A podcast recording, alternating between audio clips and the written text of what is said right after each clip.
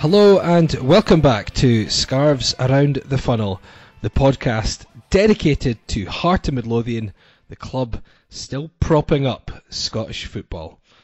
I'm Laurie Dunsire, joined once again by Mark Donaldson. Tell me we'll be all right, Laurie. Please. We'll be fine, because I listened back to that podcast last week and I feel hoodwinked. I feel annoyed at myself. I know. Thinking what gave us the God-given right? What gave us the divine right to think, oh, we'll be fine against Hamilton? Why were we flummoxed? Are we not actually very good at all? Tell me we'll be all right, Laurie. I wish I could. And before Saturday, I would say I was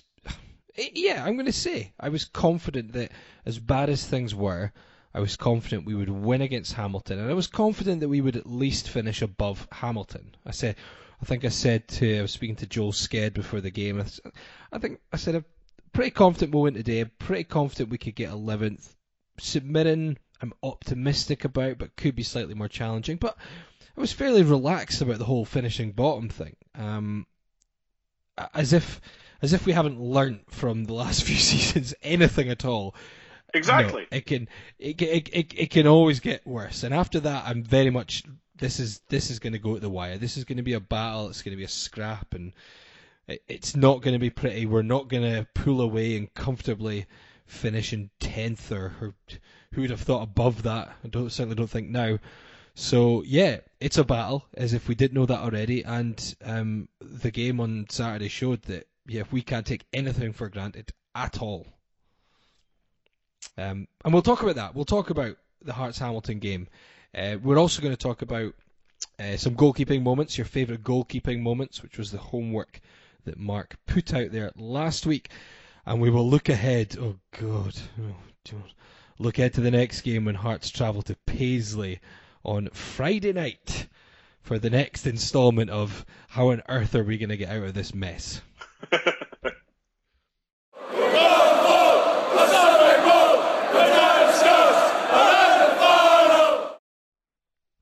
So first up, Hearts hosted Hamilton Academical, the game that we billed and everyone billed as their biggest this season and biggest for the last few years, really.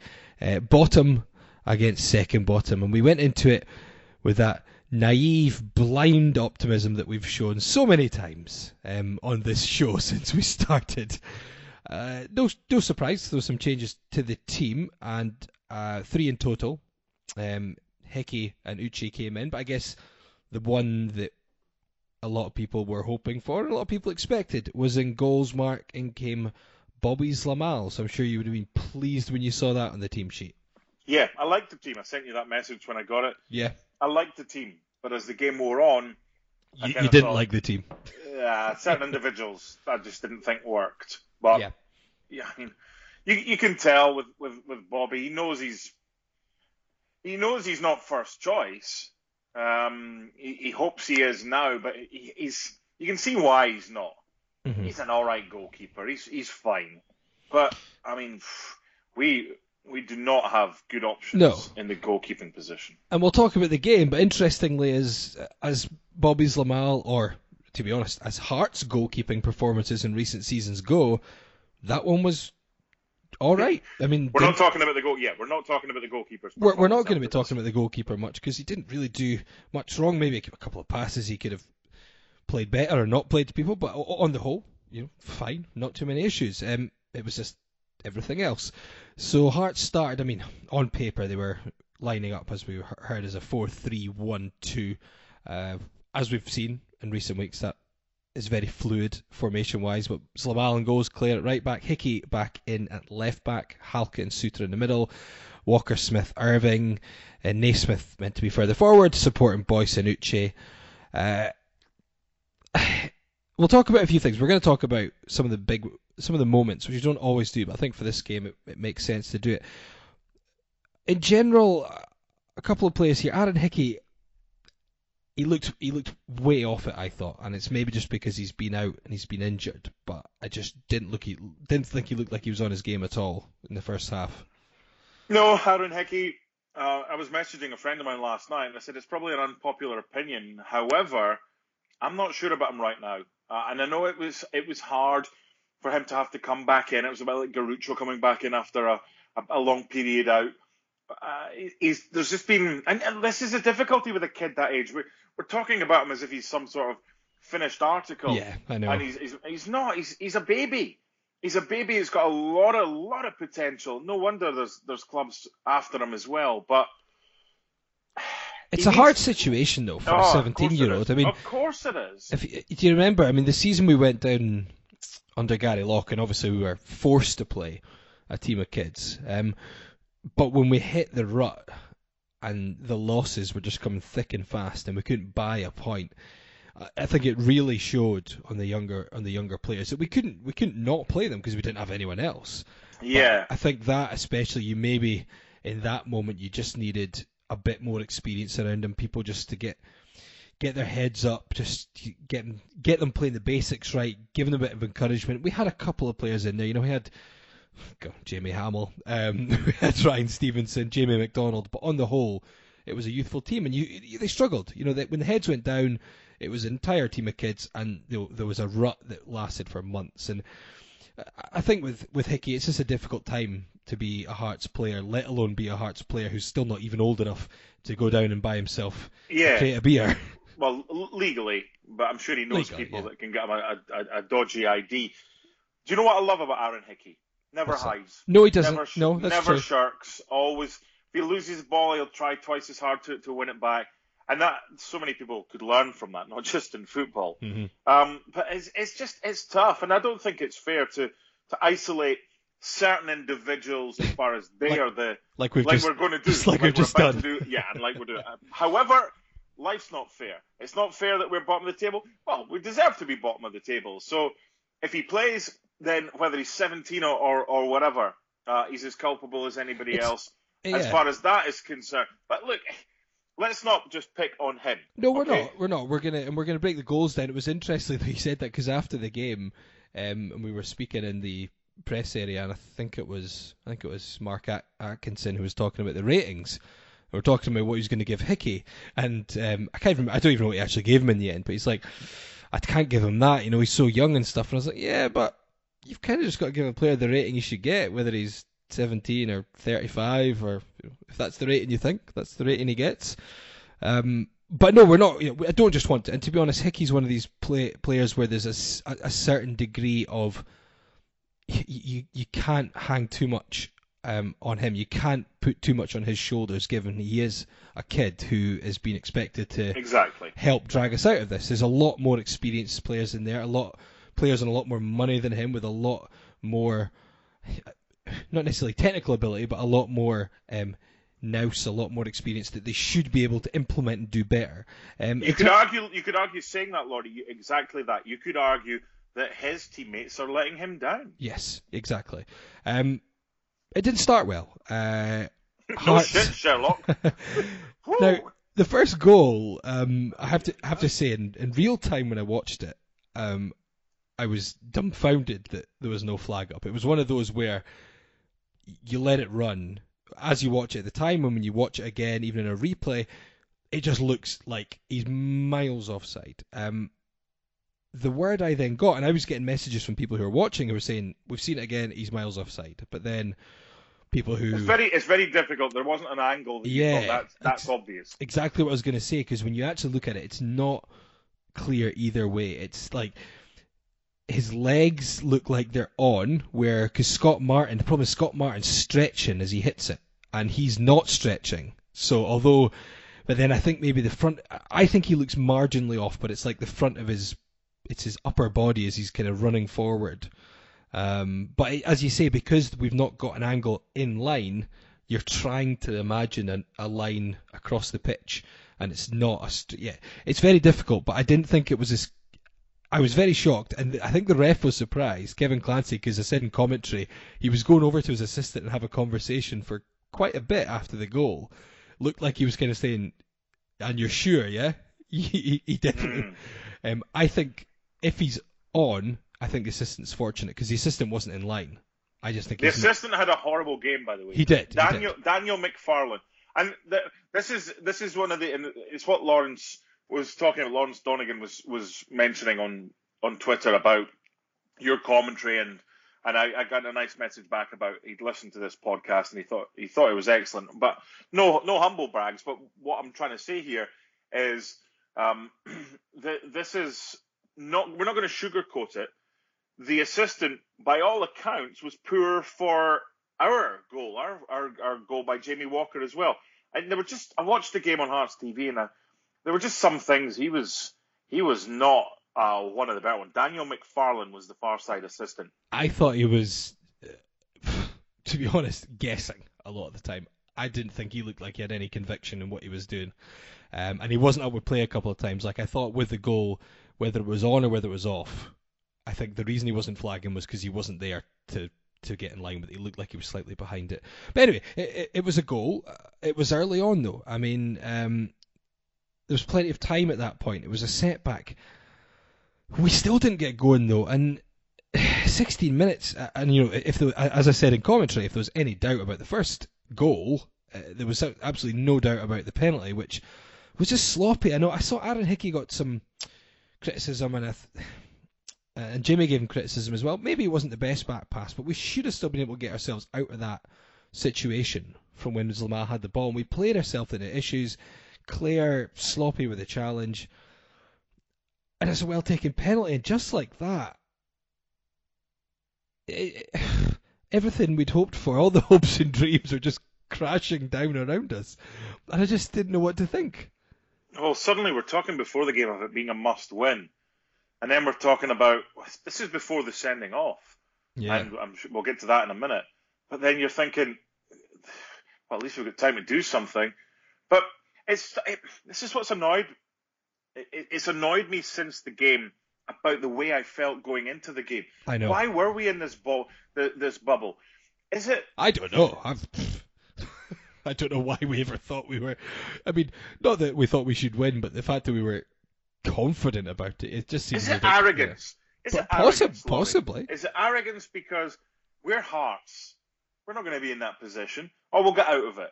At which point, I mean, we said last week, and I'll probably go back to last week's show and what we said 2 or 3 times. We said if we don't win, the alarm bells are ringing. Oh, they are ringing. They're ringing them loudly. Oh my God, you can hear them now. So at 2-0 down, it was very hard to understand. The crowd were flummoxed. They were like, they were stunned. What now? How has this been allowed to happen? I mean, defensively, we'll get to the Stephen Naismith interview later in the show, but one thing I want to mention at this particular point, I'm pals with Stuart Lovell, who was doing an interview with Stevie Naismith today, because they've got the St Mirren Hearts game on BT Sport this weekend. I got a crux of what was said, but the thing that Stevie had said to Stuart in today's interview that Lovell messaged me was simply, well, we need to stop giving teams a 2-goal start. And that's kind of how it felt. It's like, okay, now, plan A, okay, plan B, if there is one, plan C. Well, this 2-0 down, now what? Then it becomes panic, and we struggled. And I tell you what, I don't need to elaborate on it. If there hadn't been a red card, we would not have taken anything from that game. No, nothing. I agree. On the red card, I thought it was harsh. I really do, and I've seen it again afterwards. I thought it was really harsh. Well, they've appealed it, haven't they? And it'll be interesting to see how the appeal goes, because if it hits his arm first, and that's the only point of contact with the body, then it's harder to argue. The fact it's like a ricochet off a body part onto an arm. By the letter of the law, when it comes to a penalty, that isn't given as a penalty because it hits another body part, a legal body part first. So was the arm outstretched? Yeah, but the proximity of when the ball hits the chest or whichever part of the body it hits legally before it hits the arm, it shouldn't have been given by the letter of the law as far as a deliberate, I know they say deliberate handball or whatever. However, there are those that are saying, yeah, but he's denied a goal-scoring opportunity. It's a difficult one, and I listen to Sports Sound and other kind of shows and podcasts, and again, it depends which corner you're in. I think the consensus, although not uniformity of agreement, I think the consensus is if that was yellow, then it was probably not. We're not really going to complain too much. There'll be those that said it should have been red. I think more people think it should have been a yellow than a red. Yeah, I think it's the movement that you make your arm as he's running. He's just, you know, your arms go, you know, in front and then back and in front and then back. Yeah, but like you say, even our table in the media area afterwards was divided when we looked at the replay. I said I still don't think it was a red. Someone else agreed, and then two other people went, "Nah, I think it is." So yeah, it was given. A couple of things about this. One, this was the third red card in 12 games for this kid. I know. That was harsh. The Morelos thing when he played them again, there was that. And the second thing is as well, pals of mine are Rangers fans and they hate Kevin Clancy, and they were like, "Has he made another one?" But it wasn't really him, was it? Because when he first handled it, I know, it's the assistant. Yeah, I think, wasn't it? The assistant on the first, because he's blindsided Kevin Clancy, so he's given on the advice of the assistant. This is one of these wait and see for me. I'll be intrigued as to how this appeal goes. Of course, it could be upheld, but I wouldn't be the biggest shock if it was reduced to a yellow. And if it's reduced to a yellow, Hamilton will be absolutely pissed off to the nth degree. Because as you and I have just been discussing, I don't think Hearts get anything out of that game if they have 11 players in the park. And bearing in mind, this was the 21st minute. Yeah, I thought their organisation was outstanding. Their defending was heroic, and our creation was poor. Yeah, it was a good ball in for Halkett's winner. We'll get to that shortly as well. But it was a team that was like, shit, now what do we do for Hearts? And it was just constant. They soaked it up, and it's an interesting kind of thought. No one will ever know, but how much longer would Hearts have had to play? I get it's attack against defence. How much longer would Hearts have had to play to get the winner in that game? And no one knows. But I never thought the equaliser was coming. It wasn't like this. It wasn't like Kilmarnock. It was never like that exactly. Kilmarnock game, I felt like we played another 5 minutes, we would have got another goal.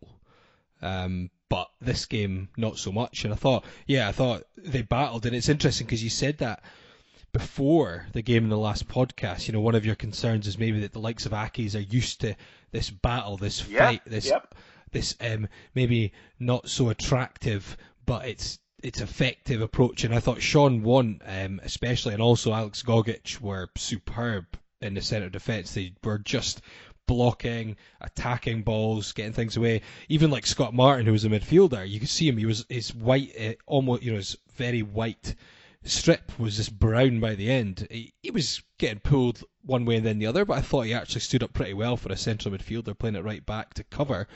So yeah, I mean, from a Hamilton point of view, I think they'd be disappointed in the end, even though they had 10 men for 70 minutes, and even though Hearts did have quite a few half chances and got in dangerous positions. I think bar a double save by Luke Southwood just before the hour mark, he didn't have much to do beyond catching and picking the ball out of the net twice. I think what annoyed me, and this is interesting, because half-time, you know, I wanted a goal before half-time. I'm disappointed we didn't get it. And I think before they came out, we were talking about it. We need a goal, bang, nice and quick. If we get a goal nice and quick, heads go down for Aki's, momentum changes, I think we'll win. But it's getting that first goal. I was worried if it went to 15 minutes plus. Ideal. Walker onto a Naismith pass, slips it past the keeper, 48 minutes. See, at that point, even after everything that's happened, I'm thinking, we'll win this. 3-2 easy, maybe even 4, if the floodgates open. And again, it just never really happened. I mean, I said that double save, that was about the only time, but that was at the point in the game where I thought it might get called off because the wind and the rain was ridiculous, it was swirling, and it was almost just by chance the ball just kept coming in the box. I think Naismith with his chance, I think, like me and like a lot of people in the stadium, I think he thought he was offside. Didn't hit it with a lot of conviction. But I had a look through the highlights and I looked through my notes. Not a whole lot. Half chances, some block shots. A lot of the ball, but 70-odd%, wasn't it? Yeah. I did the Juventus game at the weekend and it was similar. In no way am I comparing Hearts with Juventus. But when you've got a team that aren't really interested in coming forward, whether it's Brescia, who lost 2-0 in the end, but for long spells, were able to soak up pressure. Juve had so much of the ball The difference in this one, well, they were very well organised and hard to break down. The difference with this one was Hamilton were very well organised and hard to break down, but they had a 2-goal lead. So it's hard. When you've got a lot of the ball, you're going to move it quicker. And it was no surprise that it was a delivery from out wide, because if we can get to the byline and cut it back, because it's very difficult to play through them. And I don't know. I mean, I don't know if they play 5-on-3 or whatever they play at training to where you've got like far more of the ball, but you can't break them down. It was attack against defence drill. If you've ever watched football training or been in football training, here's one for you. What was our formation at any point in the second half? In the second half, I had no idea at any point. Well, he moved like 4 players at half time. And what about Storm Donnies? Never mind Storm Dennis, but Storm Donnies. Jesus, what's that all about? Is this another Kevin Twaddle or a Meershad Beslia or something like that? What's this kid? Yeah, obviously we'd got the equaliser, and Craig Halkett to the rescue again, top scorer in all competitions now, saved us against Stenhousemuir, obviously saved us against Aberdeen in the Cup, and now against Aki's, maybe we should play him up front. He certainly seems to make the runs and get in good positions to get these headers. So at that point, you're thinking, right, we've got 3 minutes plus stoppages. I don't know how there was only 3 added minutes. Oh, that annoyed me. That did really annoy me. That really annoyed me, because they were time wasting. Oh, I thought there'd be at least 5. Oh yeah, of course they will. But yeah, I thought there'd be at least 5. We had 6 subs in the game. 5 of them were in the second half. Of course, Avdijaj came on for Ikpeazu. So in essence, 4. I'm not going to go at them for time wasting. That's up to the referee to deal with, because we would have done exactly the same. But there is no way on God's earth there should have been 3 added minutes. Because three is generally the minimum, unless the game's done and they do that whole 1 or 2 minutes. Yeah, yeah. Of course. But yeah. But to be honest, if it was 10, we still wouldn't have scored. Possibly not. But I know we would have had chances. But it's just, how did it happen? How did it happen? And we started talking about Aaron Hickey. Okay, Hickey's by no means a big problem here. He's not even a problem. It will come, and it'll take time. What's happened to John Suter? Yeah, he's looked well off his game. I think the central defensive pairing generally hasn't looked great, but Suter especially doesn't. It looks a shadow of the player. I don't know. Is it still not comfortable after his injury, or still very rusty? I've no idea. That should be one of the best central defensive partnerships. Oh yeah, I said that. But I was speaking about that at the weekend as well. I was saying at the start of the season, if you said right by the business end of the season, our central defensive pairing will be Craig Halkett and John Suter, you would probably said that's best central defensive partnership you can get outside of Glasgow, easily. Agreed. But at the moment, we're bottom of the league, and you can't argue with that. They're exposed. Of course they're exposed, but still too many little errors. I know. What I was going to say, Avdijaj. Now, that is the second game where we've been hunting for a late winner. You said that in commentary. And he's had the last touch, or the last meaningful touch, at least, of the game, and he has ballooned it from under no pressure. Obviously, the one against St Johnstone was a free kick. Everyone up, last chance. There's no chance of getting countered. You know it's the last opportunity. Just get it into the box. Same again. I mean, that is unforgivable. I mean, I think Jimmy referred to it as murder on air.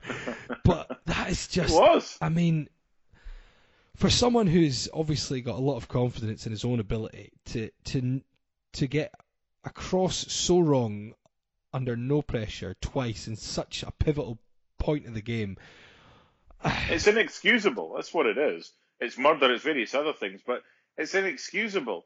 You're here for however long you're going to be here to try and make an impact. Oh, you could see. I mean, it reminded me of the looks on the players' faces, the defenders' faces, when Pereira conceded the first goal at Celtic Park. His teammates were absolutely furious about that.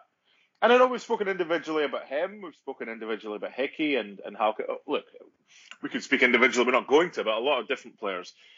Ikpeazu, is one I want to talk about. It's not working under Stendel for him because, I mean, there were a couple of decisions which were embarrassing that he tried to get. And I know you've talked about he gets dealt unfairly sometimes, and he does. But you can understand why when he threw himself to the ground when the ball was nowhere near him to try and get, whether it was a penalty or just outside the box, a free kick. But he, with his size and everything like that, there's always the kind of desperate need to, well, just get it forward to him. And he's not the best. He's not the best hold-up man when it comes to that. But just with the style that we're trying to play, the problem you've got is one of our big problems is when we've spoken about this every week pretty much since Daniel Stendel came in. When we lose the ball, is being able to regroup and being able to get into position quickly. When you've got someone like Uche, that's not going to happen for that part of the pitch. And we kind of agreed a few weeks ago, Laurie, that his position's probably going to be as an impact sub if he does have a place under Daniel Stendel. And this is after the horse has bolted. I get that. I'm not changing my mind. When I saw the team, I liked the team. Ideally, you want to be proactive with things. A lot of the time in football, you've got to be reactive when it comes to what team you're going to pick next time out after seeing what they did. I think our big problem is by putting Michael Smith in the middle of the park. We don't like him. He's good. He's fine. But he's not at the back. And obviously it was a 4. You're not really going to play a 3. Sean Clare, again, no issues whatsoever going forward, but he's not a right back. And this is the problem. Where do we play Smith? Do we play him as a centre-back in a 3? If we don't, do we just keep him at right back? As someone pointed out on a podcast or on the radio, I think it was, he's an international right back.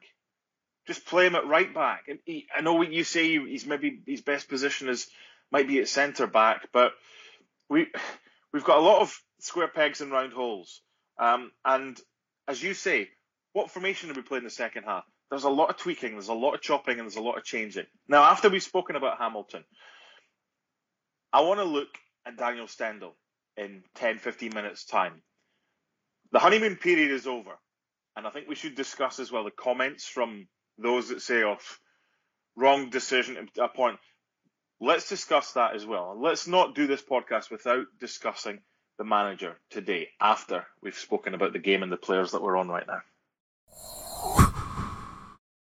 So Hamilton failed to end a 33-year wait for... My maths is terrible there. It was a 43-year wait, I believe, actually. I was going to say, I was born that year. Yep, sorry. 43, maths out the window.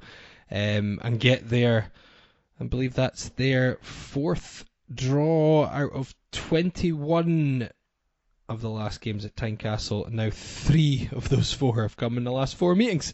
One I didn't mention, Laurie, last week, and I forgot to mention it. It was one of my favourite games. I know you did the 10-0 Cowdenbeath. Mm-hmm. I did the 7-0 Hamilton when Sandy Jardine scored. I think it was a free kick. I can't remember. But the 7-0 Hamilton was one of those games. And we didn't lose.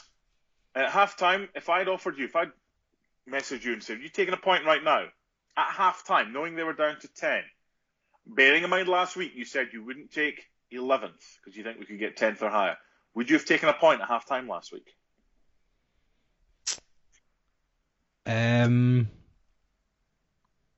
No. Neither would I. Only because of the red card, though. Correct. Oh, 100%. That's part of it. And we did get a point, but I think if we'd been any good in the second half, we would have won that game. But right now, we're not very good. We're not. And we're slowly starting to realise that just because we're Heart of Midlothian, that means Foxtrot Oscar. No, it doesn't. It means Foxtrot Alpha. Because Foxtrot Oscar's FO. And that means nothing. Foxtrot Alpha. Yes. That's what it means. You mentioned Stephen Naismith. Now, this at the time of recording, so it's Tuesday evening, there's been some stuff in the press suggesting there is a divide in the dressing room. There's some serious dressing room unrest. I won't even say where it's being run. But it's obviously out there. There were lots of quotes in the piece, were there? I understand there wasn't, but again, I refused. Oh, no quotes. There's a shock. I refused to click and take myself through to the website for said publication. So Stephen Naismith came out and did an interview.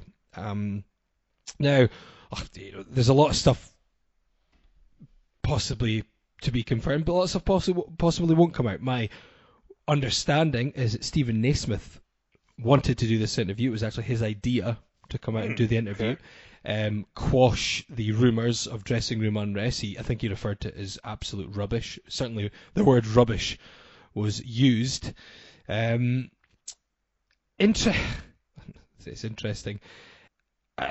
It's a situation where I guess it's good to see our club captain coming out, whether it's true that it was his idea to do the interview. He certainly did it. He certainly seemed very keen to rubbish the rumours.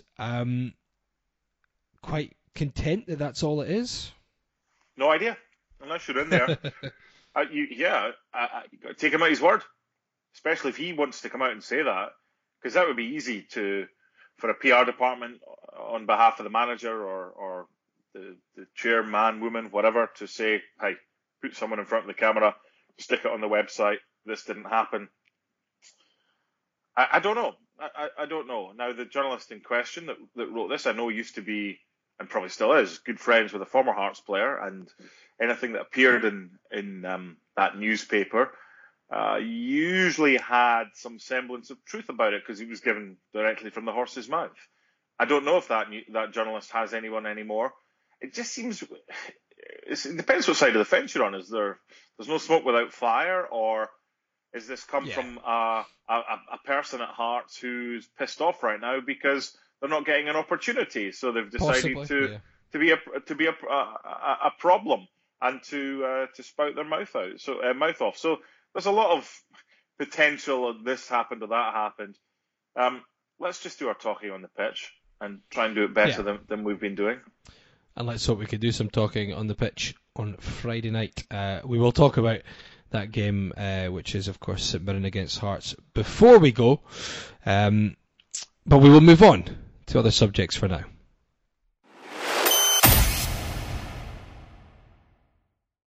So last week, Mark put the homework out to you, which was a bit general, a bit vague, but that's fine, which was your favourite goalkeeping moments. It could be performances, it could be great saves, but it could be comical moments or anything goalkeeper related. So believe it or not, we actually got quite a lot of replies to this one. Feg Bizet said Henry Smith's performance in the League Cup quarter final at Dens Park in 1995 stands out for quirky, saved the penalty, missed the penalty, fluffed the kick out, had the lot. Steve Morris also mentioned that one. Henry Smith League Cup versus Dundee penalty shootout. I loved Henry, a great keeper, but FFS, whatever made him decide he could take a penalty. The ball zoomed over the landing, presumably in Tannadice. Were you at that one? Yeah, I was behind the goal, and it takes a hell of a clearance to get it over that end and into what is now the little car park behind the stand, but was wasteland back then. I don't know if it got that far, but Jesus, that was one of those collective, oh, you're kidding moments. What a game it was. Neil McCann was unplayable in that cup tie. I think Amoruso lets it run. Did he put that on? I'm sure I saw it pretty recently. He might have. I'm just trying to think if it was on telly. I don't think it was a live game. There might have been highlights. Was that the horrible yellow kit game? No, that was the early 90s. No. It wasn't that night. This was, what did we say? This was 95, the Dundee game. The four, was it 95? The 4-4. Sorry, that's what Feg Bissett said. I assume. I haven't. The League Cup tie. I don't think we wore yellow because we only wore yellow once, maybe twice up there.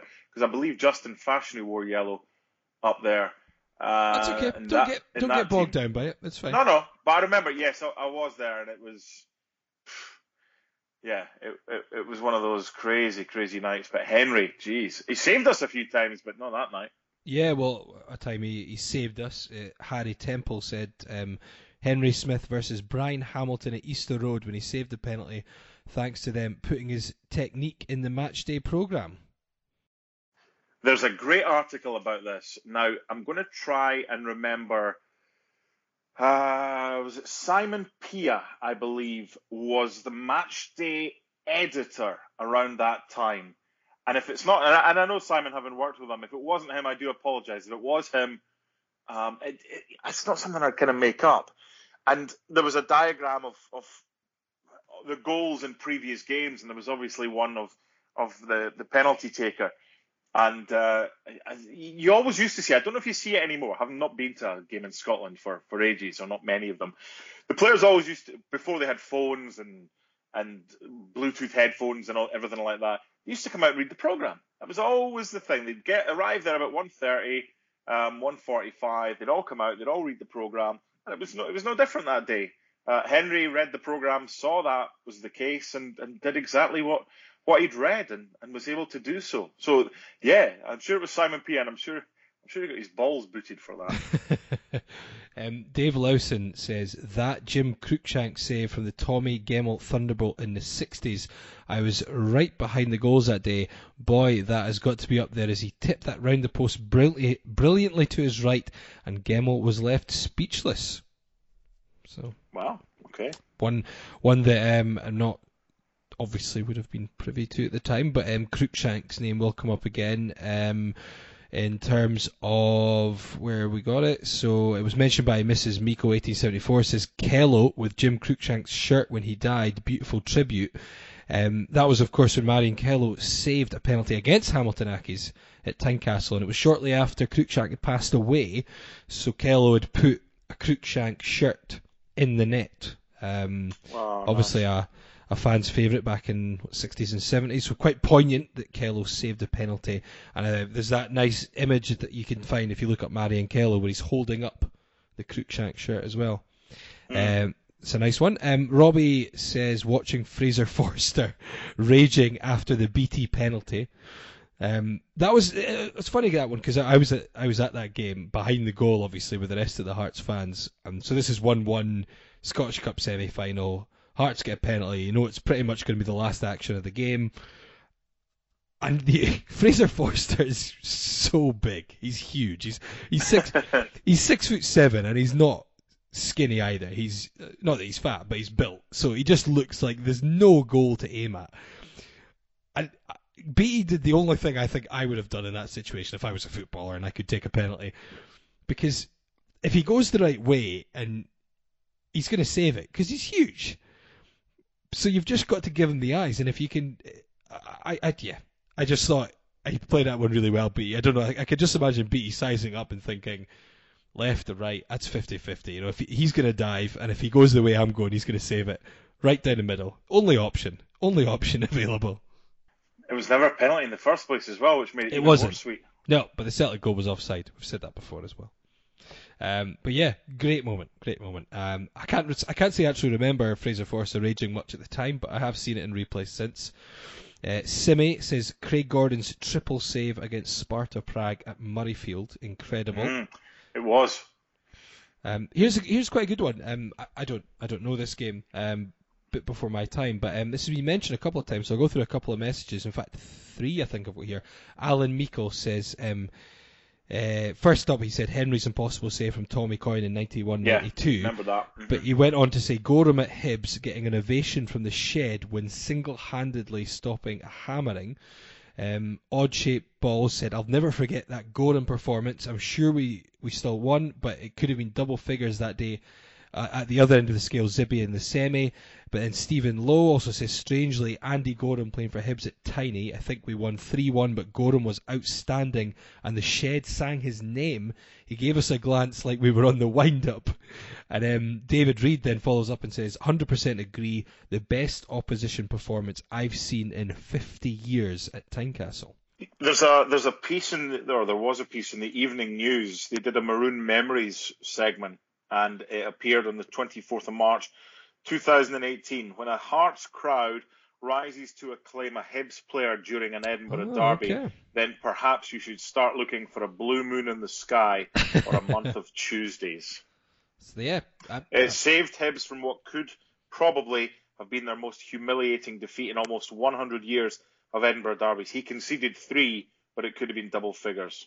Oh, well, there you go. That's a good one. I'd not been aware of that. Jimmy played in it. Ask Jimmy about it. He was a fullback that day. Probably his fault we conceded a goal. What's his memory like with things like that? He's dotted all over. No, he's not. He's actually pretty good. He's dotted all over the place. No. Is he like Robbo? Robbo used to be called CFAX because he could remember. There's people like teenagers like, what the hell, CFAX? Page 302 for the football. Page 312 for this like kind of in depth. No, the little snippets. Robbo could remember everything. Could Jimmy? He, on the whole, yeah, pretty good. He always remembers his goals because he only scored 3 of them. Unlike Robbo, who got quite a few. Bill Steed says, 92-93 season, the day of the shambles at Brockville, the 6-0, a few hundred of us travelled to Fir Park to watch the reserves. Nicky Walker, almost on the halfway line at one point of the action, was in Motherwell box. Guy shouts, telling him to get back to his box. Walker looks over in the general direction and proceeds to give the old Nescafe gesture. Absolutely hilarious. So they went to Motherwell for a reserve game that day when we were all at Falkirk watching our team get pumped. Yeah. Okay. Interesting. They obviously knew something we didn't. Henry, give us a wave, is what Tommy1874 says. As a kid in the shed, I loved that song. He was a brilliant keeper, and we loved him. Yeah, and Henry, everyone's got different Henry memories if you watch them play. The puffing out his cheeks. I like that. When he a successful, it was like a relief. I don't know why he did it. Successful kick out, job done. Pretty much. Yeah, it was like I'm doing it in my house on my own. I'm doing this right now. No one is seeing it, and I don't know why I'm doing this. It's not really a podcast type of thing, is it? To do. No, it's not even on TV. It's just like, why are you sitting? Oh, yeah, Henry was great. Henry was great. Here's another recent goalkeeping performance against us. Duncan Robertson says, Joe Lewis for Aberdeen at Murrayfield. How good was he that day? Would have been a landmark win, especially with the million apparent Dons fans in attendance. That was Craig Levine's his first game back in charge. We were excellent that day. It was just came up against a keeper on fine form. What else have we got? Heart of Gold 98 is a good one as well. Jamie McDonald against Hibs at Easter Road, quarter final of the Cup. It's the one where Ryan Stevenson's absolute screamer overshadowed an epic goalkeeping performance. Oh, and it was Ante Pat Fenlon's last match as manager. Yeah, that was one of those games where we could have been getting battered in the opening half an hour, but McDonald kept us in. A couple of cracking saves, and then the sucker punch was Stevenson with that belter at the other end. But we could have got a do in that night, but somehow got through, and that was, of course, the season we went down, 13-14. I was just going to ask about Jamie McDonald. I like Jamie. I thought he was a decent goalkeeper for Hearts. Obviously left to go to Falkirk in 2014. What is he on? Is he on loan at Alloa right now? I think. Yes. Yeah, from Kelly. He's better than what we've got. I'm not saying he's brilliant, but yeah, I think... Did he not go to Falkirk? He didn't play for us in the Championship, did he? No, Neil Alexander. That's right. So do I recall an acrimonious exit for Jamie from Hearts? I don't know why I'm thinking that, but did he not leave under a bit of a cloud? Well, did he not feel that he was deserving of a new deal or so? I can't remember. I can't remember what was said, but he was one of the players that were cut on Budgement Day. When basically they came in and players were told they were going en masse. It was Stevenson and the likes. So I can't remember what was said though. It was released at the end of the season. I don't know. Yeah, he would definitely be a goalkeeper. Yeah, he wasn't one that you, if you were to do a kind of Hearts duds over the years, he certainly wouldn't appear. He was solid enough. Yeah, he was solid enough. Yeah, exactly. A Neil Berry of goalkeeping. Craig McGill says, Niemi double save at Celtic Park from Petrov and Moravchik in 2000 with Hearts winning 3-2, and that's been posted by Amaru Solitz at Run. Amaru Solitz at Run also posted couple of Craig Gordon ones, including the terrific save against Motherwell, and also Clarkson, that wonderful one-handed save at Easter Road. I was behind the goal for that one, the one from Rob Jones, the header. I had a cracking view of that one. That's also Amoruso Lets It Run. If you go on his Twitter page, you can see the videos of these. George Hobb said, Donald Ford, the smallest player in the team, taking over in goals based on his cricket fielding ability, then being chipped by Danny McGrain, cousin of the Celtic version, from 40 yards against Clyde in the Scottish Cup in 1973. Oh, a great memory. I've never heard of that before. No, neither have I. Have to look that one up afterwards. There's one, just a brief one, and it actually had nothing to do with the goalkeeper. He never made the save. But Antti Niemi was facing Miksu Patalainen last minute of the derby, and I think it was 0-0. Because that's the only time I've ever done commentary from above what do they call that, cowshed, the old cowshed or whatever it was, mm-hmm. because the main stand was being renovated. So we did the commentary from over there, and Miksu last minute tried to chip Antti Niemi, and they hit the bar and went over it, but he missed. I remember Lovell was talking about that, because I think he might have played in the game, or speaking to someone about the game, and Sozé, I believe, played in that game, and he would normally take penalties, but for some reason Miksu got the ball and try to be a smart arse, and it didn't. I tell you what it was. It was prior to Sky did interviews. Remember they did a thing prior to, was it the cup final? No, it was since then. They must have shown a Scottish Cup tie or whatever, and they had Jim Jeffries on one side. They had two Hearts, two Hibs. Miksu and Alec McLeish, I think, for Hibs, or John Hughes or whatever. But Miksu was talking himself about that, and how he regrets trying to be a smart arse, because Niemi just kind of laughed at him after the game. Finnish Palace, yeah. Yeah, Hearts fans behind the goal certainly enjoyed that. He interestingly said Antti Niemi last week, I incorrectly thought I remembered Niemi scoring when he was down south.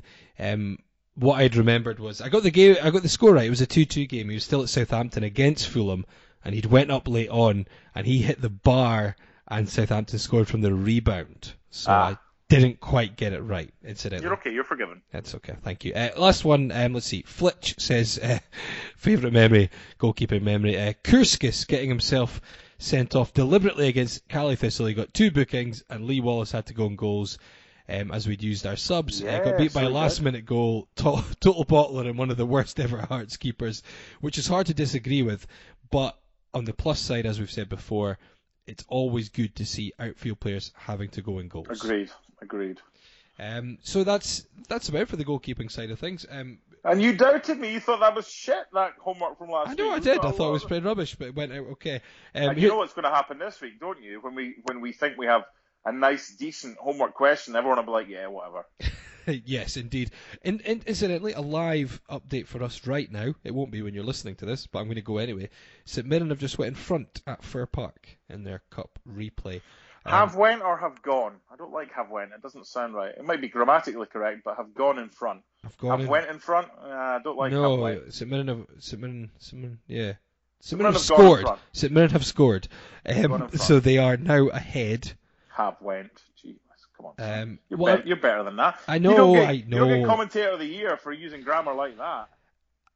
Yeah, I would never use it in another situation, but I guess it's when you like. Done it in commentary, but I didn't want to say. Oh, did I? Yeah, I'm not gonna correct you. That's been a right dick. Oh, say to your pal, oh, you said that. No, but now the situation has arisen, or is it arose? Right. Sorry. Anyway, Motherwell 0, St Mirren 1 is the scoreline. Might be nice for us to see that go to extra time if we can. Tuesday night, Jesus. Game on Friday. This is what we've come down to. This is what it's come to. Exactly. We now hope that St Mirren get an extra half hour, so they may be a little bit more tired for the game we've gotten for. Oh Jesus. Yes. We need every small advantage we can get. I can't argue. It's true. It's just it's a shame it's come to this. It is. Sad times.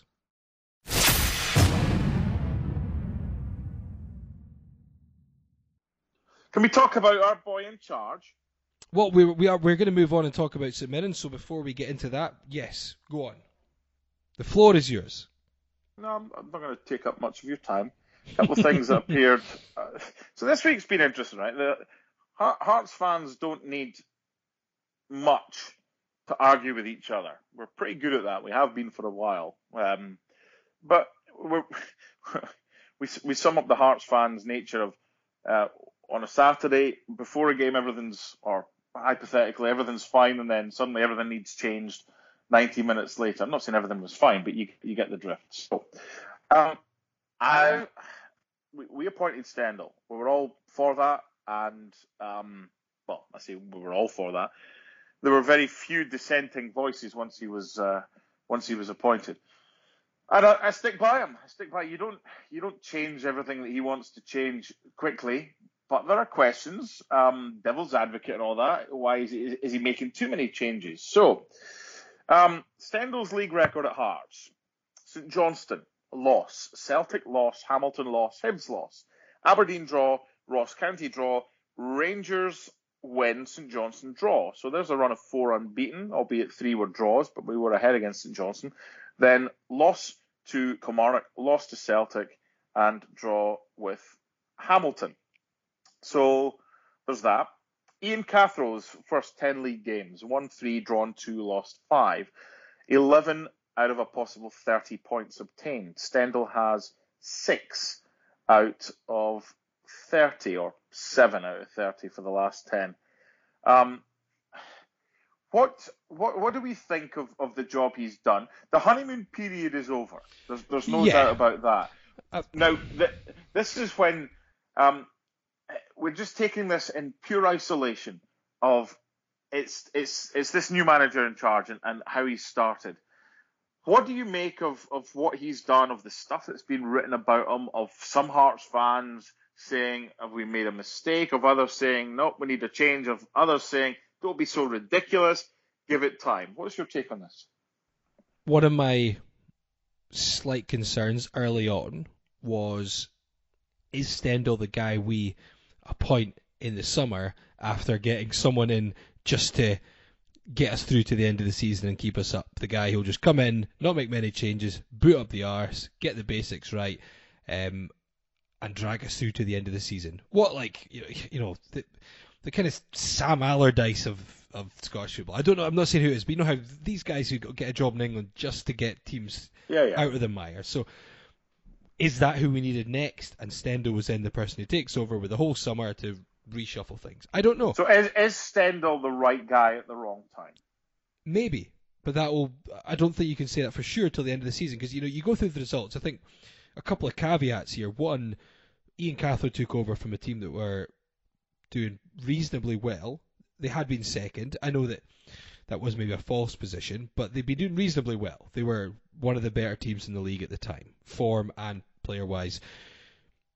So I think you've got to take that into account. When Levine took over, I guess you'd have a much better understanding, given he had been involved in some of the signings. He knew the team pretty well. Stendel's come in from another country. He wouldn't have known much about Scottish football. If anything, it's a whole new ball game for him. See all those pre-2020 games. I pretty much wrote all those off, as in not at the time, but in terms of the results, you can hardly hold him for that at all.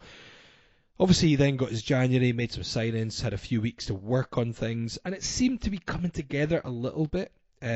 My concern is more the last, I guess, 3-4 games, where he's had quite a bit of time now. He's had all of January, he's had half of December when he first came in, so there's a couple of months he's had, and things aren't working. That is a concern. And we said about things like the zonal marking, you can't put that on Craig Levine's head or anything else. That's Stendel's tactical choice. That doesn't work. So yeah, at the moment it's up in the air. I'm not one of these. Look, apart from anything, Mark, I think at this point it would be detrimental to talk about changing things. I think we have. I'm not advocating that. Yeah, we have to see this through now. Of course, 100%. I think at this point, with the players he has, the confidence levels, and the fight we're in, I think he possibly has to, not has to, but maybe my idea would be curb his enthusiasm for his approach slightly at times, possibly. And maybe regroup in the summer and really see if he can get it implemented, because it's a team bereft of confidence, bereft of belief in a sticky situation. You know, it's not going to be a pretty situation. Even if this plays out for the positive for Hearts, I don't think it's going to be pretty. I think it's going to be a battle, and I can't see there being much in it. I think this is going to go to the wire, whether it goes our way or not.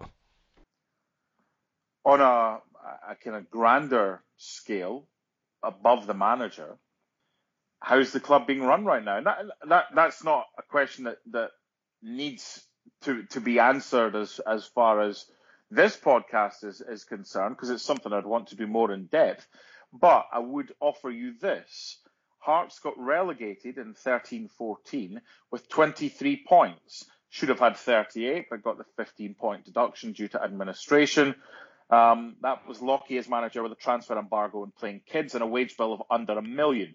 Now the wage bill is nearly $9 million apparently, and Hearts have got 19 points right now. So it's an interesting time, and again it's offered without comment because you'd need all the info. Yeah. You'd need both sides of the story. You'd need to speak to people on both sides as well. It's just it's where we are.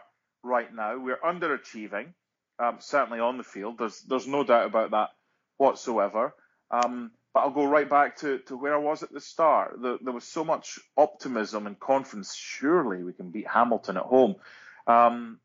Maybe that was a reality check. We're clearly nowhere near as good as some think we are. And just because we've got a maroon shirt and a badge, and we represent Heart of Midlothian, it means absolutely nothing right now. And Friday night, if Saturday was a must-win, what's Friday now? I know. We're running out of excuses. And I said on Twitter on Saturday after the game, actually, because, again, we'd been talking about 2013-14, and on the same day in 2014, Hearts, as you mentioned, in administration, playing kids, what, an eighth of the wage budget, supposedly. Mm-hmm. And we just went on a 4-game unbeaten run. It meant we'd got 21 points that we'd earned after 26 games, albeit we weren't on 21 points. That was including 5 wins. Same point, fast forward 6 years, less games played, less points, and just 3 wins. I mean, that it's just information like we're talking about, but from a football perspective, that's damning, considering the resources now available. And the other, 100%. And the other, it doesn't stand up at all well.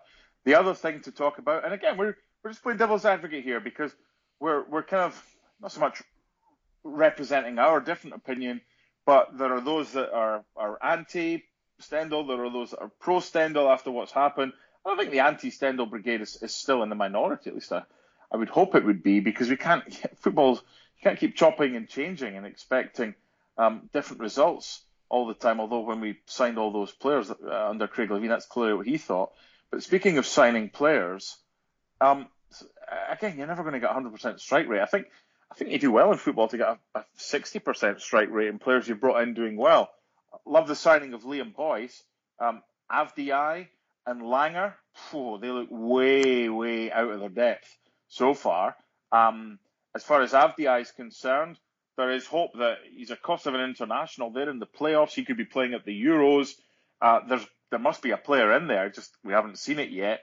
For Langer, he was playing, what was it, 4th tier? Yeah, German football. 4th tier regional football. He looks like a fish out of water so far. But with Sibic again, I'd put him from what we've seen, which hasn't been much. He'd go in if it's a so-perceived, so-called good signing, he'd be in with Boyce. But he's been ill. And we've missed him. Yeah. But Langer, I hope he's a lot better than he's shown so far.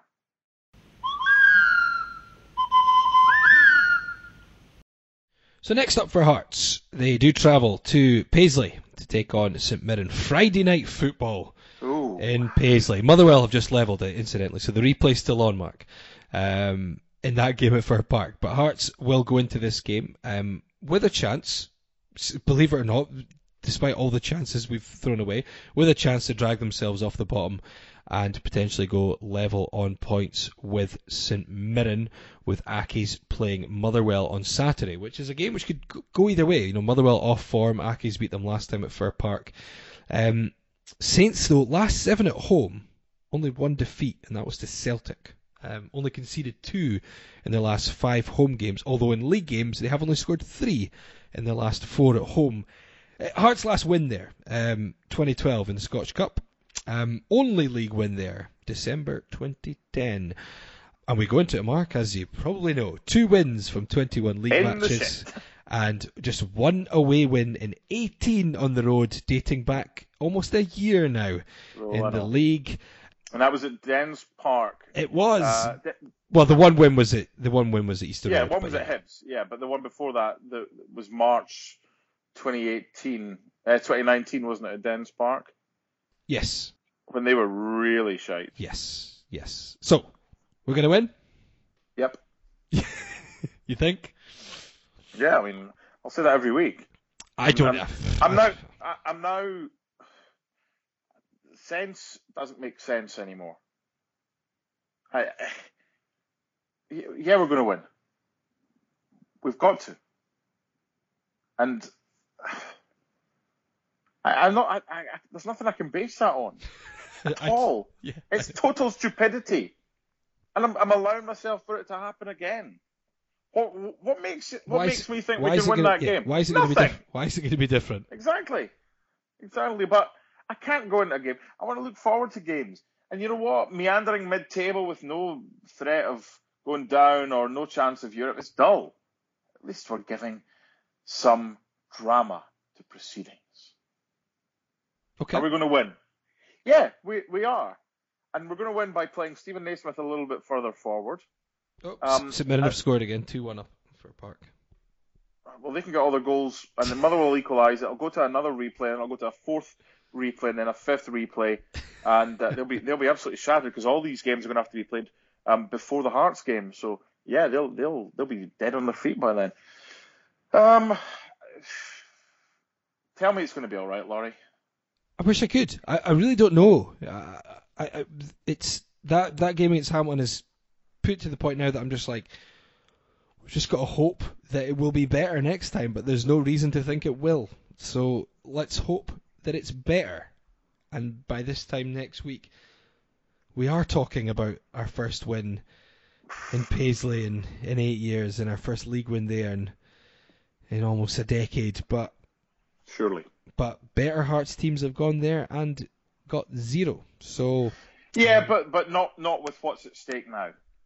We thought that against Hamilton. I know, 100%. And again, I'm allowing myself to be hoodwinked by the fact that, yeah, I mean, Hearts and Mirren, of course. It's blind loyalty now. Blind faith, yeah, blind optimism. Blind faith and just trusting in players that if they don't get the finger out, then... Faith is all we've got. It's all we've got left out, Mark. It's all we've got is just faith that something will Hamilton, work. St Mirren and Ross... Come on, Hearts. Really? With these players that we have, there's enough good players that they've got to step up. I'm not interested in blame right now. 3-1 St Mirren, still in the first half. Oh, Jesus. Running riot. I was going to say before... It's at Motherwell as well, isn't it? Yeah. I was going to say before, St Mirren can't score at least, but they're defying that right now. Okay, never know. By the time... Would you take a point right now? I wouldn't. We can't though. We can't keep drawing because we've got Easter Road coming up after that, and I don't fancy getting anything from that the way things are going. That's a stupid game because the way derbies have worked more often than not in recent years, the team that expects to win doesn't. Nah. So, I mean, we thought we had a decent chance at home, and they were comfortable winners. Yeah, I think they were pretty confident, given how terrible we'd been. Well, maybe, but that'll take care of itself. Don't worry about that. Got any homework? Just a minute and we're going to get all 3 points. My homework this week is as follows.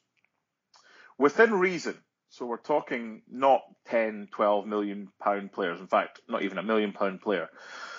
But within reason, if you were to sign one outfield player to supplement the Hearts squad for next season, who would it be within reason? So you can look for guys that are out of contract at the end of the season or who maybe wouldn't cost much. You can have them from anywhere in the world.